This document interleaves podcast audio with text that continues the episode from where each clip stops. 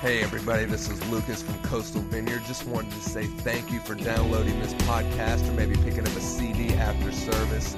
We love you and we are praying for you. We believe that your best days are yet to come, so expect the best. We hope that this message inspires you and moves your faith into action. So sit back and enjoy. Speaking, but what things that were gained to me, these things I have counted lost for Christ. Yet indeed, I also count all things lost for the excellence of the knowledge of Christ Jesus my Lord, for whom I have suffered the loss of all things and counted them to be as rubbish, that I may gain Christ and be found in him, not having my own righteousness, which is from the law, but that which is through faith in Christ, the righteousness of God, which is from God by faith that I may know him and the power of his resurrection and the fellowship of his suffering. That I may know him and the power of his resurrection and the fellowship of his suffering. So, Paul, speaking this verse, he starts it out with saying this, but all these things which were gained to me, everything that I have gained, I have counted as lost. But then he says this, but yet indeed, all things. So, in other words, not just these things that were gained to me, not just my successes, not just all the blessings, not just all of the good things that have happened, but now yet these all things. In other words, even my failures, even the things where I've messed up. Everything that's happened to me at to this point in my life, and that will happen all things as loss for the excellence of knowing Christ Jesus. Paul's saying this is, this is what my life is all about that I would know him, to know Jesus Christ. And the, the vision here um, at Coastal Vineyard is this to know him and share his love with the world. And that's what Paul is saying here is Philippians, that I might know him. And so our next portion of, of Scripture, Matthew chapter 28 and verse 18. And Jesus came to them and spoke to them, saying these things All authority has been given to me on heaven and on earth. Go therefore and make disciples of all nations baptizing them in the name of the Father and of the Son and of the Holy Spirit, teaching them to observe all things that I've commanded you. And lo, I am with you always, even unto the end of the age. Amen. So here we find Jesus giving us this charge to go and make disciples, that we would know him and share his love with the world. It's a two part vision of the church. First, that we would know him. Second, that we would take all of that knowledge and not just sit on the knowledge, but that we would take it and share it with the world around us. Um, at the beginning of the year, um, excuse me for all the ums, I'm trying to get there. We pointed out a few discipleship models that the church has used really predominantly throughout the last hundred years. And I want to take a couple seconds just to kind of re go over a few of those things. And I, I, I made mention that I was going to introduce to you our discipleship model for the church and the way that we are going to see this vision come to pass as far as to know him and share his love with the world. Because we can look at that and we can say, that's great. We, we all desire that. I think as all Christians, we would say, hey, yes, I want to know Jesus more and I want to be obedient to his word. And his word is pretty clear that we would go and make disciples. That So I, I, I want to partake in that. So the big question is, well, how? How do we do that? And so if you come from maybe a more Baptist background, you would be familiar with the cl- classic form of discipleship, which is really made up of a, a, a lot of Bible study, scripture memorization, uh, a lot of classroom teaching, things on how to share your faith, uh, things like that. Um, the negative to this model is that there's a lot of busyness, a lot of a lot of um, uh, positive, and a lot of things get done the negative is it's so externally focused that people get burned out. Um, now, if you come from a Catholic background, you're more familiar with what they would call spiritual formation, and that is uh, partaking of the Eucharist, communion, uh, remembering holy days, following the church calendar, the practices of silence, solitude, things of this nature. Now, positive, negative of this is that you really do develop a inner focus on God and what He's on the inside, but it lacks the outward motion. So everything's really on to know Him and make Him known is kind of secondary. And so it's really inner focused. Um, if you've been a part of more of the non denominational uh, churches really throughout America, you would have really seen rec- relational community discipleship model. And what their model basically says is we gather people inside of community and there's a focus of acceptance of where you are, no matter what you look like, what you do. But the focus is not so much on the presence of God, but just the presence of people. If we could just get people together and we'll live inside of community and we'll do this thing together. So it becomes very much just us centered. It's all about the people and God will catch up. And so here's the thing as the church, we've looked at these three models, and it's easy to just say, hey, we're going to lean to this one, this side or this side. And my point was, what if we could take the best of all three, maximize the strengths, minimize the weak- weaknesses, and really see what that looks like? And that is what we're going to talk about this morning. So, the first step of saying, you know, I want to know Jesus, I want to be a fully, and whenever I say the word disciple, I'm saying this to be a fully committed follower of Jesus Christ. That if you are a disciple of God, of Jesus, you are a fully committed follower of Jesus Christ. So, first step, we've talked about this for over the last year a lot. And these are kind of four things that we're saying basic Christianity. These are things to know Him better. One, read. Reading your Bible. Psalms 119, 105. Your word is a lamp unto my feet and a light into my path praying. It's, it's in reading, we establish knowledge with God. In praying, we establish relationship with God. Psalms 18:6 In my distress I called unto the Lord and cried out to God. He heard my voice from his temple, and my cry came before him and to his ears. So it's a communication that's taking for, place. It's a relationship that's happening when we pray. The next thing is give. John 3:16 for God so loved the world that he gave.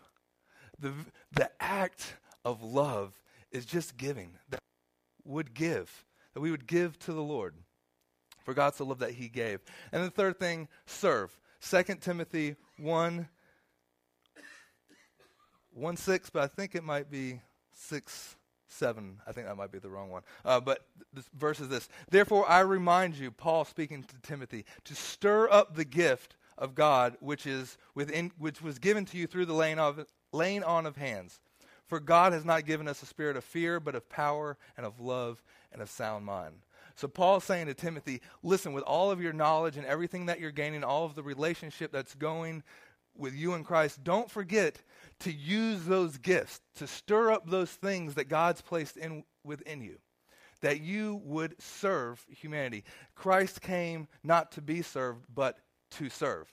So here's the thing these four things, if you look at them read, pray, give, and serve they're really all externally focused.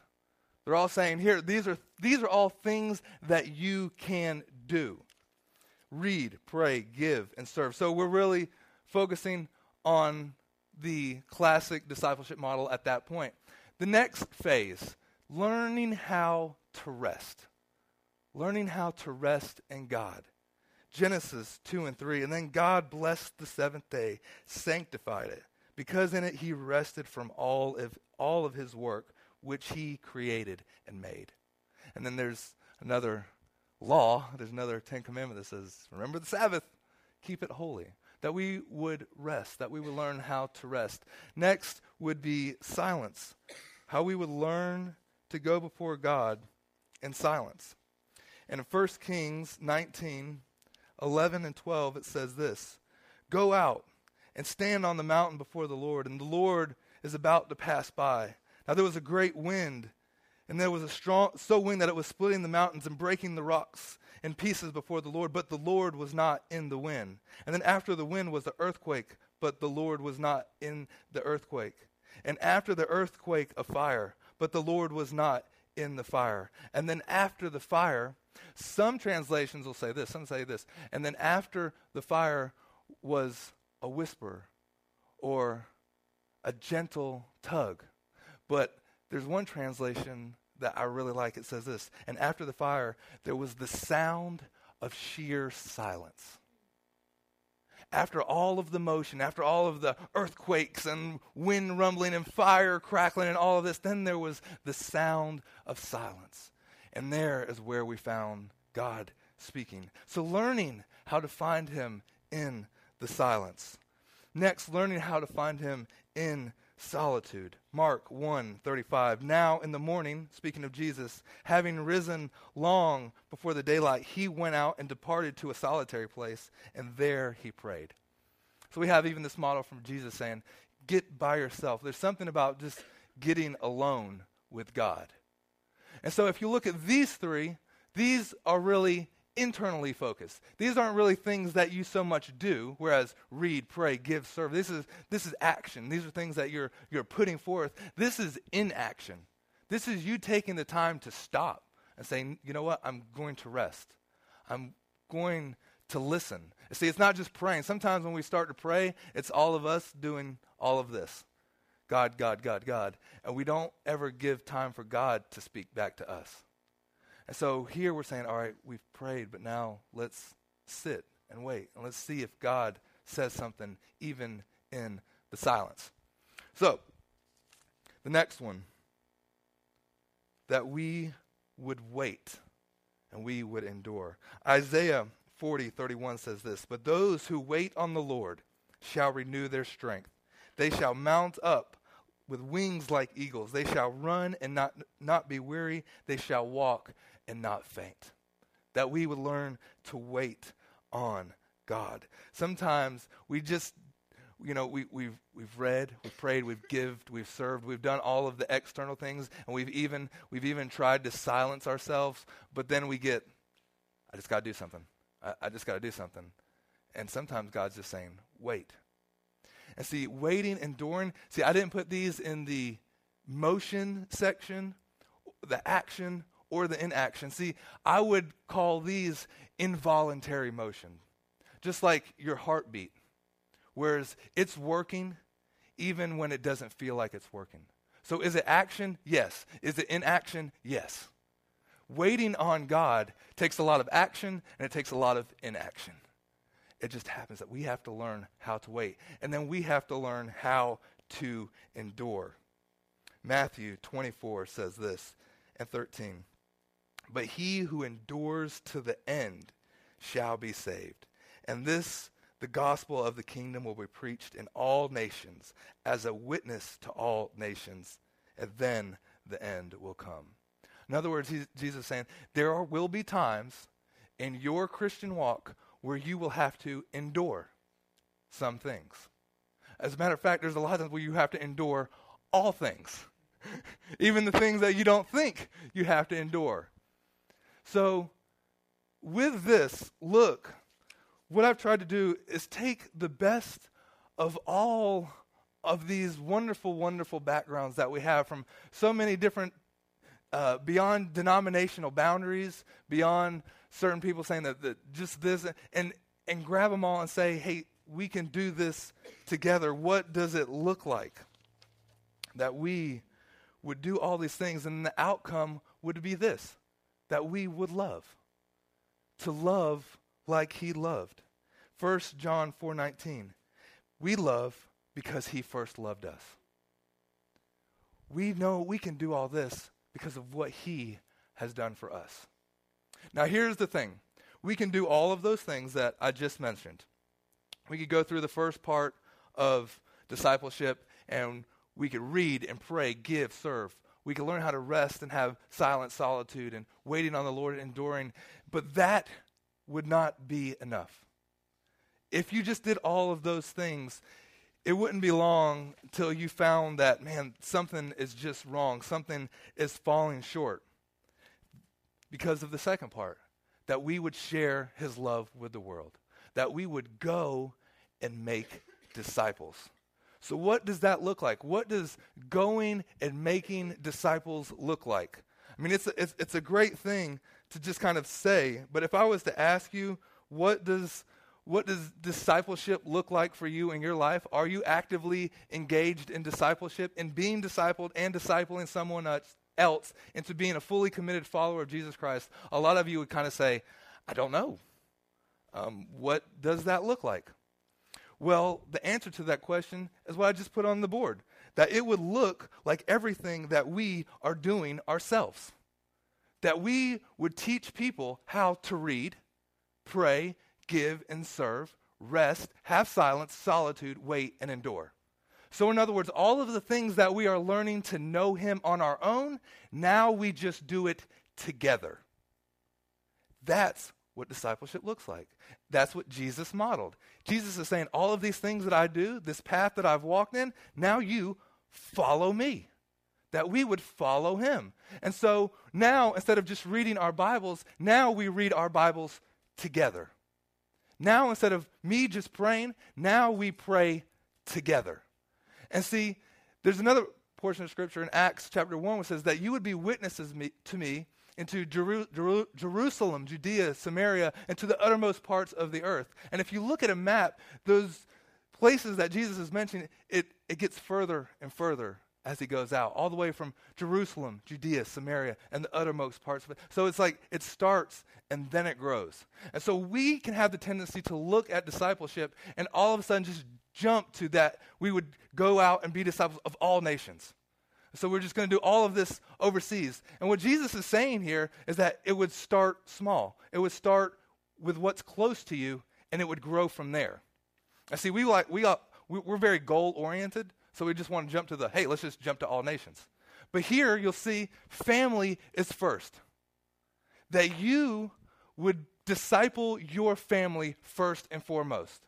So, in other words, husbands, that you would be Christ to your wife that you would read your Bible with your wife, that you would learn how to pray with your wife, that you would serve together, give together, that you would learn how to rest together, that you would learn how to have silence together, and even solitude together, that you would learn how to endure together, that you would learn how to wait together with your wife and with your family with your sons. Because what it, would it be to go out and to gain, to be, man, all these things to all nations and your family's falling apart?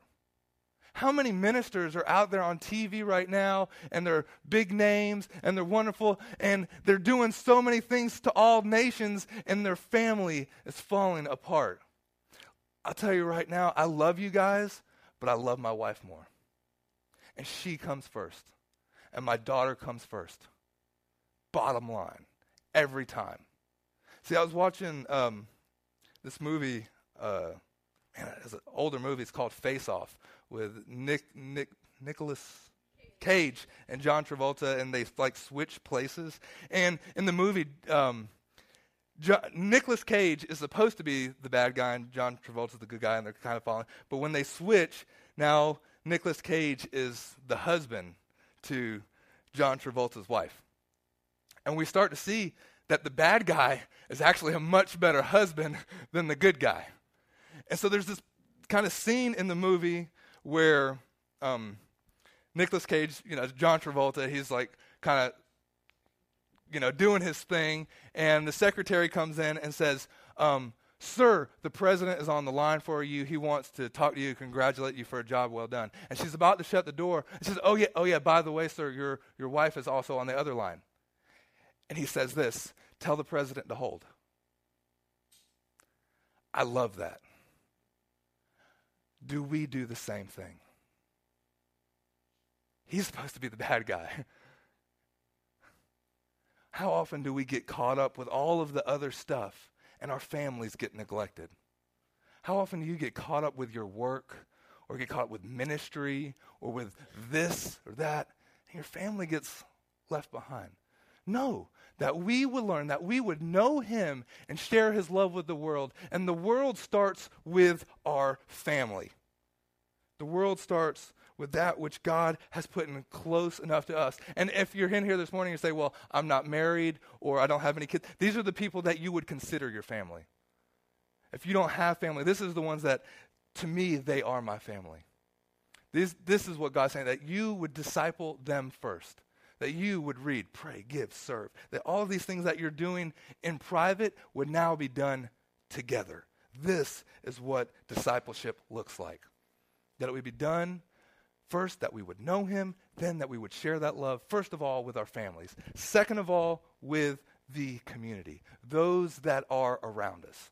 This would be people inside the church. This would be people inside of your workplace. These would be the ones that you are interacting with on um, a frequent basis that you have a relationship with already. That you would go and you would learn how to do these things together with them. Say, hey, let's let's get together. Let's Let's look at the scriptures. Let's read. Let's is there anything I could pray for you for? Do you know how to pray? Well, let's learn how to pray together.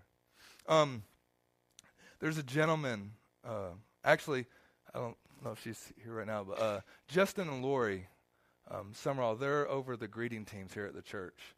And I would say that I'm just so proud of this couple because um, they and I, I, want them to share more uh, in the future of what's going on, but they were just at a really tough place with their family.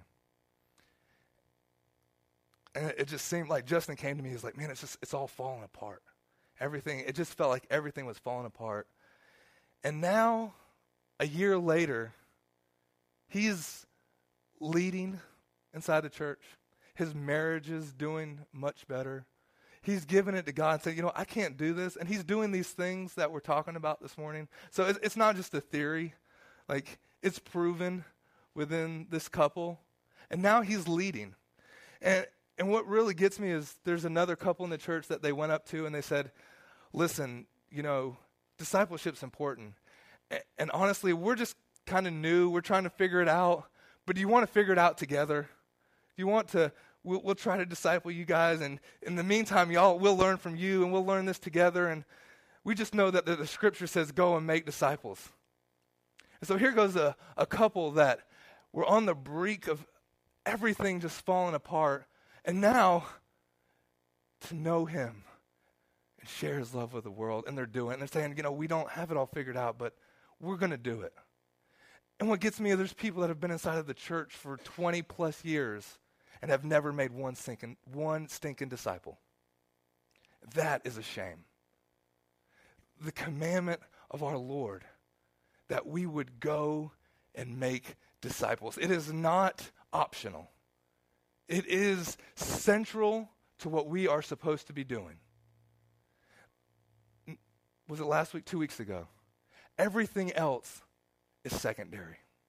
You know, men's group, women's group, youth group, this class for this thing, this, all of that is secondary, that we would go and make disciples of all nations, sharing his love with the world. I just look out at American Christianity and I'm just really disappointed because I look at America and we have more resources than anybody else on the planet. We have more money than anybody else on the planet. And the fact of the matter is, in terms of the gospel message being spread with what resources we have, we are doing the most little with the most much.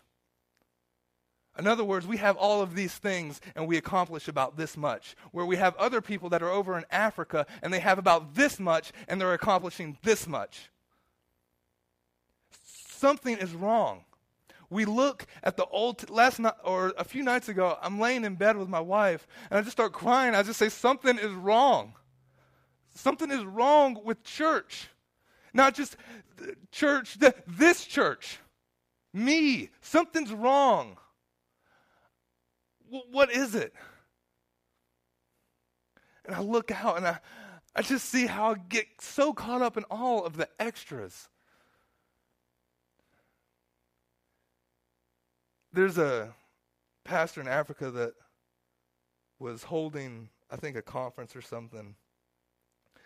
And um, American missionary was talking to him, and the pastor replies to one of his questions with this. He says, uh, Brother, for so long, we've done so much with so little that now we could do just about anything with just about nothing.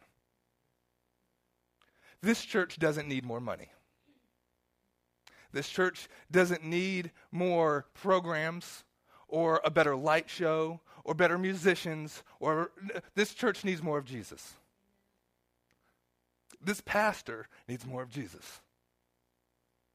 That I would know him and the power of his resurrection. Resurrection power. Nobody Anybody else that dies, still in the grave. Jesus. That's power. That's real power. That's having the juice. But is that what our churches are known for? Um, one of my favorite authors is Eugene Peterson. He's the one that uh, helped with uh, the Message Bible. He's authored, I don't know how many books, but he tells this story and he was a pastor for 30, 40 years. And he tells the story of he was his church was growing and they were just getting started. He was a young man and everything was going good and they started meeting in the basement and then they got caught up with a building project. So they were building their church building and it's it's going along and the church is growing and everything's going good and they finally get into this building and uh, he noticed that attendance drops by about a third. He loses about a third of the congregation. So he goes to his superiors and is just saying, hey, you know, what's happening? These people will have, you know, stopped coming to church, and he, no real reason why, nothing's changed. And so uh, the superior responds to him, well, What do I do? And he says this um, start another building project.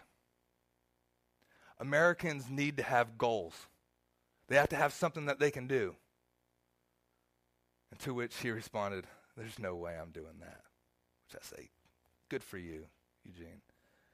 And so we find ourselves really, when it comes to church, taking and see, we love the idea of the church.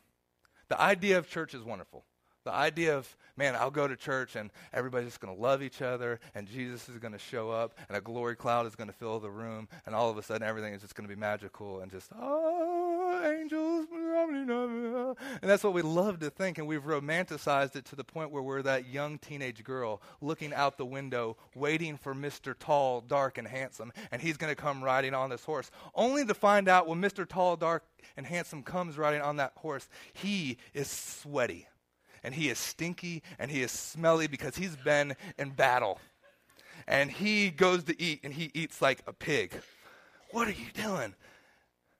How often does Jesus come in the same form?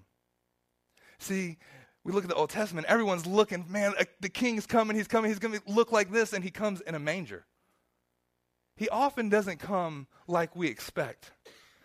And when he comes in a way that we don't expect, we often miss him. And so we look at church and we romanticize it to the point where we miss what God is doing right now. And we think church is about buildings, and we think church is about having this one goal that we have to obtain. We have to get to somewhere. We have to be there because all because remember we have to be doing something.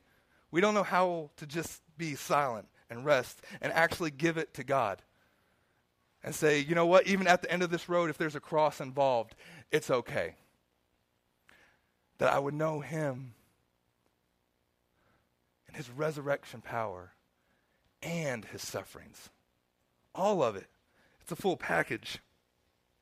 See, we love to romanticize church. We also love to romanticize Jesus. We love the idea of following Jesus, but we don't like following Jesus. We don't like following Jesus because the reality is he likes to lead us into places that we don't like to go. We have become a people that are so accepting of everything that now we just tell people that all you have to do is pray a simple prayer and you are saved. Forget the numerous, numerous verses of Scripture that says, now that you, mu- you would follow me. He who is not willing to leave mother, brother, father, all those, and give up everything is not worthy to be my disciple. Jesus is very un what's the word I'm looking for? Unapologetic of the fact that he asked for everything. Everything. All of it. Where Paul says, All of these things that have gained to me, and all of these things that even were lost, they're as nothing to knowing Christ. Can we say that?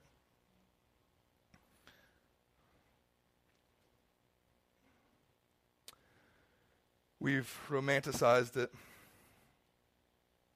And so things get hard, and then we quit when things don't go right. Or we set more goals to keep ourselves busy. So we look good on the outside and cry ourselves to sleep when we're alone.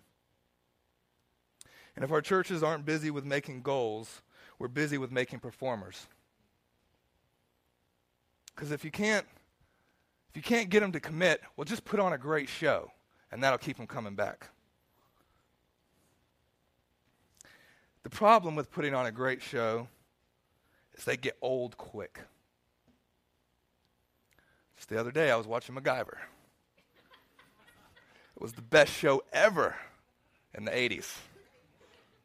Now I'm like, man, I could do that. Our church could have the coolest light show, the best band, the best building with the best blah, blah, blah, and it would get old quick that we would know him and the power of his resurrection and the fellowship of his suffering, and that we would take everything that we learn from him and we would go and make disciples of all nations, and that those disciples would start with our family, and they would go to our community, and they would go to the uttermost parts. Let me ask the band to come back up. See, I'm laying there in my bed and I'm crying out to my wife and I'm saying something's got to change. Something, it, it's, there's got to be more of God in our church services. There has to be more of God in my life. And I said, Well, honey, what, what do you think? What if, what if church couldn't exist the way it does today? What if we couldn't have a building? What if we couldn't worship openly and we couldn't have a band and we couldn't do a lot of the things that we do right now? Would the church survive? And we got to talking about that. Well, what would it look like? And, and Devin told me, you know, well, people might, you know, gather in their homes and uh, study the scriptures and stuff. And got talking about that, and I thought, you know, I bet that you know people would would do that. But would we then go? Would we go? See, what I just described is a reality for many people in other parts of the world. There are many churches that can't meet like we're meeting right now. There are churches that are meeting at 2 o'clock in the morning and somebody's basement or a little shack with no light, maybe just a candle, so no one could see what's going on, to open up their words and study the scriptures and to meet together and, and, and not forsake the gathering. And the thing is this, though, they're taking that and they're going. They're going out into their communities, and the gospel message is being spread in places that are facing enormous persecution. And I wonder sometimes if American church was to experience that type of persecution, sometimes I think maybe that would be the best thing for us. Maybe that might just save us. Maybe instead of trying to make it easy all the time on you guys, maybe I should start trying to make it a lot harder. What if you showed up to church and there was a sign on the door that said, We're not meeting here today, we're meeting somewhere else? Pray to God, hope you find the spot. The fact is, people do that. It sounds funny, but there are other places that that's what they do. And the church is growing, and people are getting saved. And they're doing it under the threat of being kicked out of their families, kicked out of their villages, arrested, tortured. It's hard to see that here in America because we can wake up and we could have a cup of coffee, we could drive our cars, and we can make the decision to, I may or may not read my Bible. I may or may not go to church, or it's really easy here.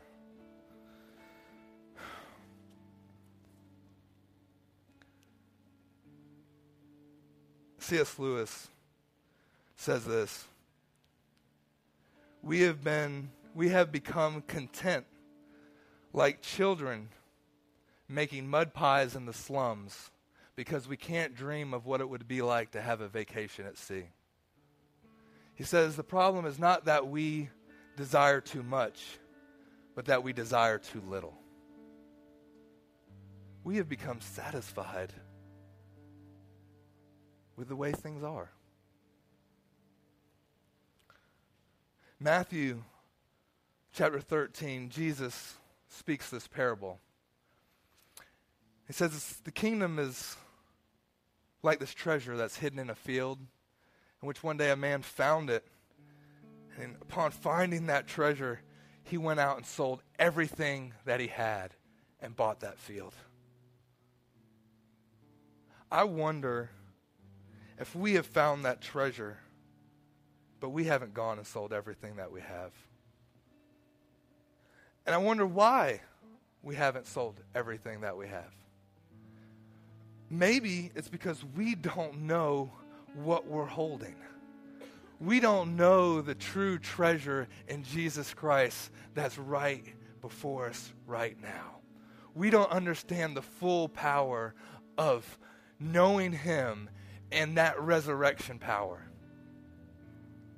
Because I think when you have a moment with God, when you become saved, everything changes.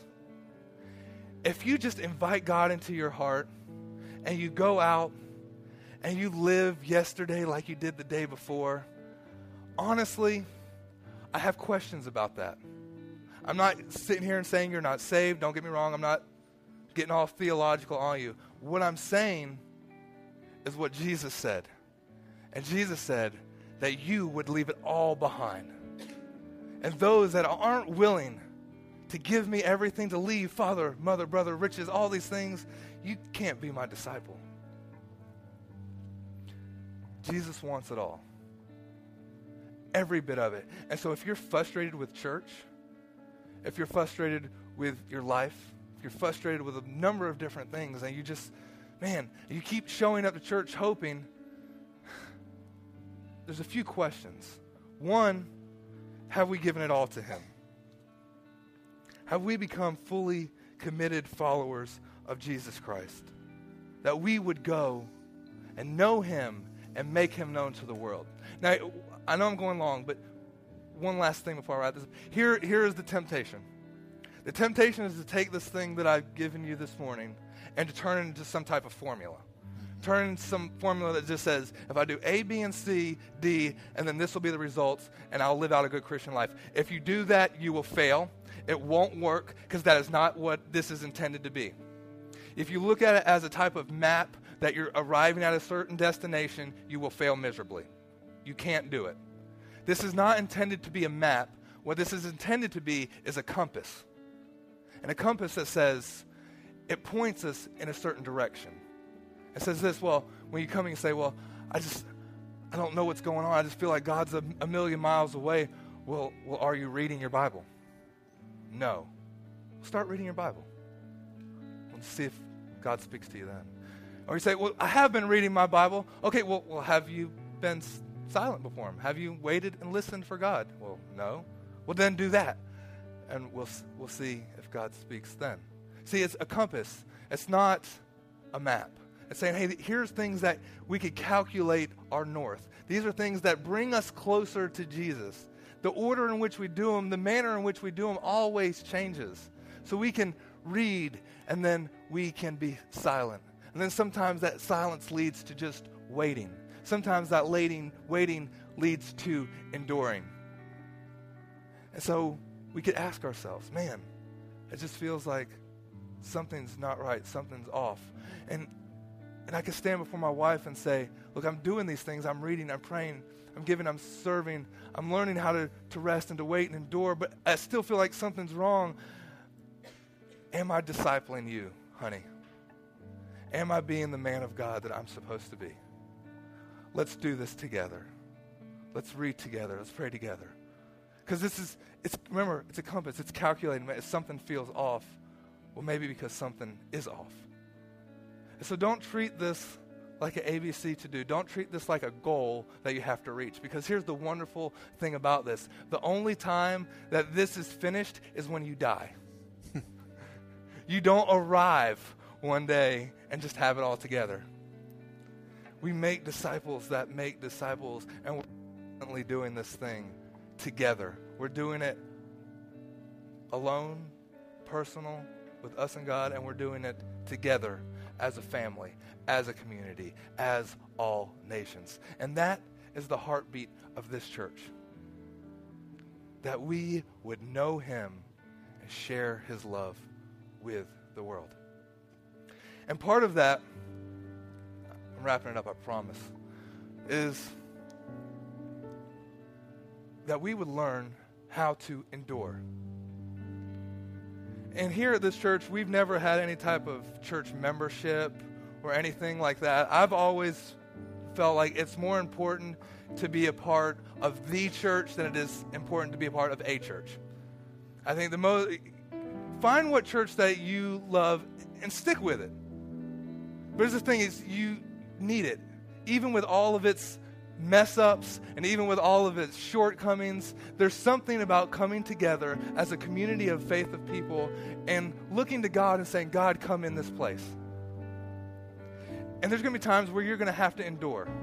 And so I'm not asking for you to sign some type of leisure or attendance or take some kind of class or A, B, C, D, and then you're a member of this church. What I'm asking is that you would simply commit that you would make the decision in your own heart that, Lord, I commit. If this is the church that God has for you, be here. If there's another church, be there. But commit to something. We hate commitment. Just the other day, I had to redo my cell phone and I had to sign that two year commitment. That was like the worst thing I ever had to do in my life. Because I just know that the second I signed that commitment, that man, they're going to come out with a better, cooler phone. And sometimes we think church like that, man, the second I commit, something better or cooler is going to happen or something. Man, we can't, we got to stop thinking like that. The heartbeat of this church is that we would know him and share his love with the world. If that's your heartbeat too, I would invite you to join with us. I would invite you to join with us on this journey that's full of wrong roads and full of, and the map is not laid out. I can't sit here and give you a vision that's saying, this is where we're going, it's going to be A, B, C, and D. No, I got a compass. And every week I'm just saying, God, which way? Oh, off a little bit. Wh- which way? Which way's north?